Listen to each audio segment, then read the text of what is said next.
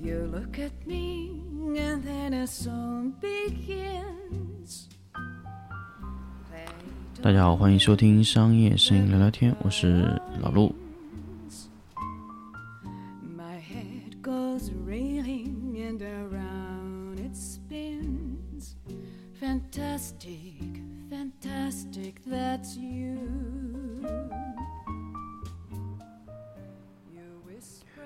收听新的一期商业声音聊聊天的日常更新节目。那么这一期呢，来跟大家聊聊关于 LED 的一个话题。那么也就是说，现在的光源是不是已经慢慢转移到 LED 的方向上了呢？可以简单的来说，可能现在有非常多的影棚，它还在继续使用闪光灯。当然，用闪光灯是没有错的。这么多年下来，闪光灯的使用的方向啊，就是你在拍摄中使用闪光灯，确实是一个非常非常主流、非常非常嗯，可以说是一个非常对的一个选择。但是它就是因为它太对了，所以闪光灯它就没有特别多的可发挥、可变化的一个空间。因为闪光灯的技术，包括闪光灯的拍摄啊，呃，闪光灯的一些。使用的方式，包括闪光灯能做到的东西，或者它不能做到的东西，其实，在这么多年下来，闪光灯所有的优点、缺点都已经暴露到一切了。但是 LED 在未来有更多的发展空间。呃，因为老陆现在也在转换战场，转换向 LED 的一个，可以说是一个 LED 的产品研发。那么。不是因为我在做这个行业，所以我觉得 LED 有更多的空间，而是我觉得这个东西有空间，我才会去选择去做 LED 的研发的工作。这可能从呃某一些角度上面来说，可能是确实是一个比较不同的一个选择。那么 LED 呢，是我在这么多年使用下来以后，就觉得嗯。这是一个未来，可以说是未来非常非常有空间的一种光源。那么 LED 的光源在很多时候，它能给到你的是可以说是完全不同的呃体验。首先，LED 它能覆盖的拍摄范围就非常大，比如说你短视频啊、手机呀、TVC 呀、广告、电影、网大各种动态的。和静态的，它都是可以拍摄的。那么 LED 现在的缺点也是非常明显，就是首先它的光谱并没有像闪光灯这么好。为什么它的光谱不够好呢？就很简单来说，因为 LED 的诞生时间非常短，所以它呃在补全光谱的这个形式中是和闪光灯是完全不同的。那么 LED 是使用多种不同的光源去拼合出一个比较完整的一个光谱的曲线，但是闪光灯在这么多年下来，它完全是靠充的这个闪光灯的这个气体啊，它通过这个气体充到每一个状态，它能得到一个非常非常好的光谱的重现的情况。基本上闪光灯在现在你买到任何的闪光灯里面。闪光灯能显示出来的光谱都非常非常的完整，所以这个已经，我我认为闪光灯它已经不存在说还有什么 I D 呀、光谱不全呐这些问题。我觉得在你只要买到两千块钱以上的闪光灯，它都能解决你的忧愁。不管你是买的 HD 两百、AD 两百、AD 六百、AD 六百 Pro。或者说是任何的 MSN 啊，各种国内的一些产品，只要不是太糟糕的金贝、神牛啊，呃，随便选择，你都是可以达到一个非常非常好的一些呃光谱的显示的，除非你的灯太差啊。比如说什么韦斯啊这些灯，我们就不敢保证，因为它首先它的灯里面充的气体是不是 OK，我们现在不敢确定，但从评测结果来看。呃，可能相对来说弱一些。那么慢慢的，由于闪光灯的非常好的一个稳定的一个输出，甚至在现在已经非常成熟的技术，所以其实闪光灯的应用领域和闪光灯的制造难度已经在下降，所以闪光灯未来的价格会降降降降降降降到一个呃，我觉得是一个非常低的价格，几乎到大家都不赚钱的时候，这个时候闪光灯就变成一个可有可无的产品。那么，因为闪光灯它需要重新去浪费人力资源，再去再布置一遍 LED 的光线，但是这个年代图片的红利在下降，就是图片它本身能产生多少价值，这是非常非常有限的。就你把东西拍的特别漂亮、特别好看。呃，我认为啊，这个东西的它产生的附加的价值，甚至说它的产生的连带价值能力是相对要弱一些的，弱于这个视频。呃，视频一旦动起来，你很多的内容可以添加，关键视频它有声音，那么你一旦你的声音加入了漂亮的文字文案，呃，给到用户看到这个东西，用户感受的就完全不同，他会觉得啊，这个东西看上去就非常非常的嗯。好用，而且完整。那么图片是表达不出这么多的内容的，所以一个好的呃内容的输出，它是包含文字、声音、画面啊。我说的是动态的画面，静态的画面很多时候你要去展示非常全的内容，尤其是你想展示一个动态性的功能，比如说打开盒子这个功能，那你就在图片上要打开，要去展示这个很困难，但通过视频。它就能展示的特别好，所以未来 LED 一定是一个转向大众的这个市场的拍摄，一个很好的解决的一个灯光方案。那我不能说闪光灯从现在开始它就已经淘汰了，但是我只能说闪光灯它确实存在于一个呃闭环的空间里面。那是不是图片没有用了呢？那我现在觉得它图片不是说没有用，而是图片的价值在降低。也就是说，如果你以为你拍一张图片能带来很高的价值，但是并没有，用户他需要图片和视频都拥有。那么这个时候你要考虑一下你的布光成本、你的人力成本。你会发现，使用 LED 拍完以后，再用闪光灯拍一遍，这个难度是非常大。能不能一次性用持续光源拍完呢？那是最佳的方式。那么这个时候，你原来需要买一套 LED 的常亮灯，又要买一套闪光灯，这两套组合起来，买一套大功率的 LED 灯，来解决你的图片和视频的双影像的情况。这个时候，你会觉得成本会非常的低。未来，呃，这个大功率的 LED 灯啊，还有高 ISO 的这些相机，在未来的时间里面，会呃，可以说它会越来越。倾向于好用，越来越倾向于平民化，包括价格，包括使用的便捷程度，包括用户对图片的接受的宽容度。我说的宽容度不是呃这种动态宽容度，我指的宽容度就是能容忍那个图片的像素啊，或者略微的画质下降啊啊，它如果能接受这样的宽容度，那么很容易能提升高感。首先，我们要让观看的人，呃，观看的人他能接受的，首先就是它的 ISO 提高带来的画质下降。比如说，那么提高 ISO 画质下降，从通常来说是两个维度产生的。第一个就是产生一定的噪点，那么这个噪点用户是不是感受得出来？第二个就是提升 ISO 会。由于它开启降噪会略微的影响它的锐度，那么这两个东西的下降，啊，一个是增加噪点，一个是下降锐度，那么这两个会不会让用户感受出很多的问题？啊，那如果用户感受不出来，那么当然这个就是一个非常非常好的一个呃，就转换的一个方式啊。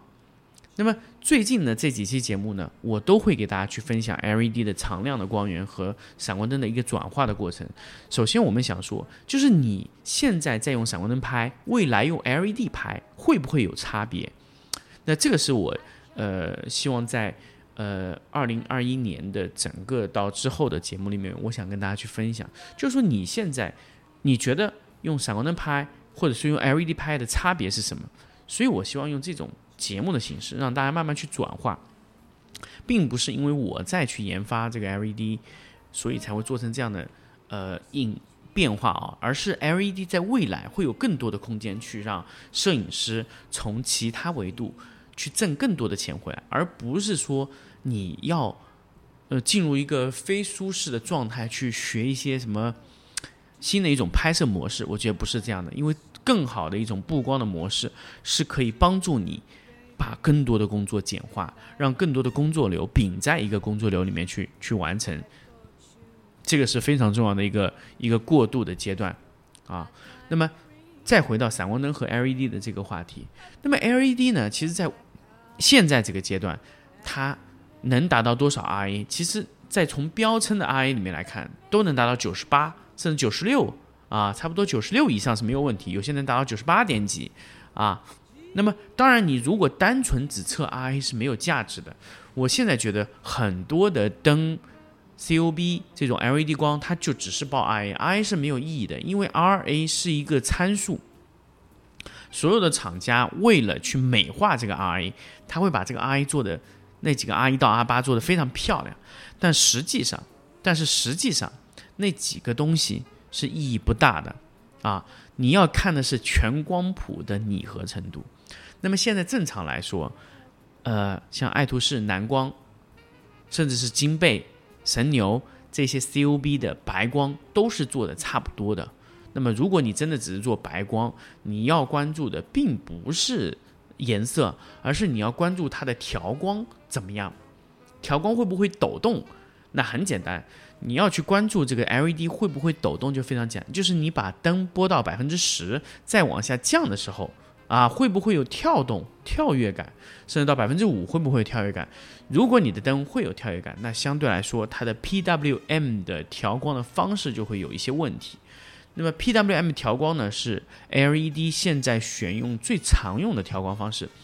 那我不说现在其他品牌有没有不是这种调光方式的，那一定是有，但是那种品牌它的调光方式一定是不科学的。那么现在你能买到的大厂大品牌的一些 LED，包括爱图仕、蓝光、金贝、神牛这一系列的灯光，它的 PWM 的调光能力都是一样的，都是一样的调光的逻辑，但是你在 PWM 的精确的控制逻辑上面来说还是有差别，就是闪烁的这个问题，那就是你在 PWM 的能力上会有差多少？这个非常简单，这个东西就是一个占空比的问题。那么当然占空比这个事情呢，其实我本来也是一个摄影师，我也不太懂。那么就从我在工作中去研究这个东西，就发现其实。很多时候，你就是控制 LED 亮多久，那么就是一个占空比。也就是说，一个完整的 LED 的周期是百分之一百。如果你在百分之一百周期里面只是亮了百分之五十，那你的亮度就是百分之五十。这就是所谓的占空比。当然，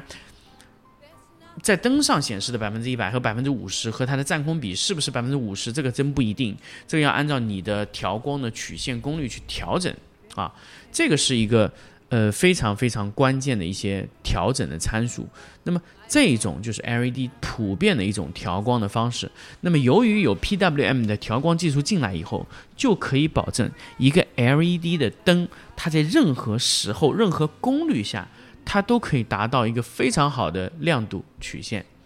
那么，如果你是电压调整，就很简单，就像我们以前闪光灯在调整它的平压一样，去控制功率。这个时候你就会发现有什么问题。第一个，在低电压情况下，它的灯管就会偏黄，因为闪光灯不能被充分的激发。后来有了 IGBT 的技术，还有分容断电容的技术，它可以达到平压不变的情况下，直接减减掉它的放电的总能量。那通过这种这种这种技术来保证它的平压几乎不变，还能保证有多次的功率下降的调整。那么通过这种操作，那么保证现在什么色温呐、持续时间呐，都可以做到非常好。那这个也是在闪光灯这个阶段他们处理的特别好的。但是在 LED，那么 PWM 技术就是可以保证在一个恒定的电压的平压情况下。使用占空比的方式来控制灯光的亮度。那么，IGBT 的技术和占空比的这个技术呢，从某一种分析的逻辑上面来说，还是真是有一点点像。但是我不能说它两个是一样，就完全不一样的技术。因为 IGBT 只是控制这个闪管亮了多久，PWM 只是告诉你在这一个周期里面，这个 LED 的灯珠亮多久。其实两个东西啊，它是有一个呃。嗯，可以说它是有一个非常非常有意思的一个默契的点就是两个控制线路都是不变平压来控制中间的量的时间啊。那这个其实，但是我觉得我这个电台里面很多很多专业的用户会听，就是我也不希望把这个东西说的呃特别含糊，因为两个确实是完全不同的技术，一种是闪光，一种是 LED。但是如果我们把它理解成同一个逻辑，那么 IGBT 技术和 PWM 的占空比的调节技术是有一点类似的。那么，如果你能这样考虑问题，那么 PWM 里面的占空比和它的呃 PWM 的幅度啊，振幅你有一定关系，就是你到底是用二十千赫兹还是十五千赫兹去做的这个呃 PWM 调光的频率啊，这个很关键。你的频率越高，你在调光的时候占空比的调节的精度会越高。另外一个，你频率越高，你做占空比难度也越大。第三个，你频率越高，那你在拍高帧数的东西，它就越不会产生频闪，因为你帧数远远大于它的每一间帧的东西状态。频闪的原因造成就是简单，就是比如说你一千帧里面，它的每一帧是一千分之一秒，但是你的灯的闪烁频率低于一千分之一秒，也就是它在拍一秒的东西里面，它有可能有几下是黑黑的，就会造成这样的情况。就是你拍的时候，灯比它的速度还要慢，就会造成这样的情况。所以灯你要远远超过帧数。比如说未来未来有达到一万帧、两万帧，那么可能我们现在所谓的定义的这个高帧率的 PWM 就会有问题。那么当然，你未来拍到一万帧的时候，那我想我相信啊，灯可以做到两万、三万、五万的这个，对吧？可以做到五十千赫兹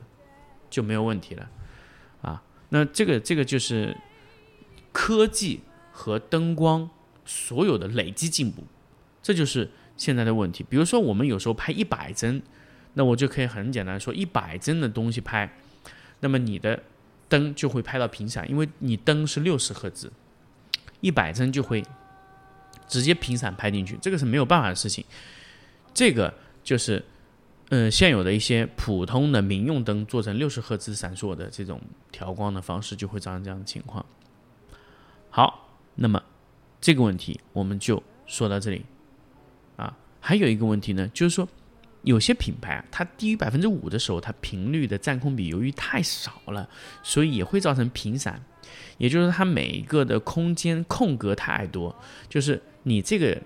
很短时间亮到下一个时间亮起，中间那个时间太长，也会造成这个情况。这就是占空比的那个振幅做的太短造成的。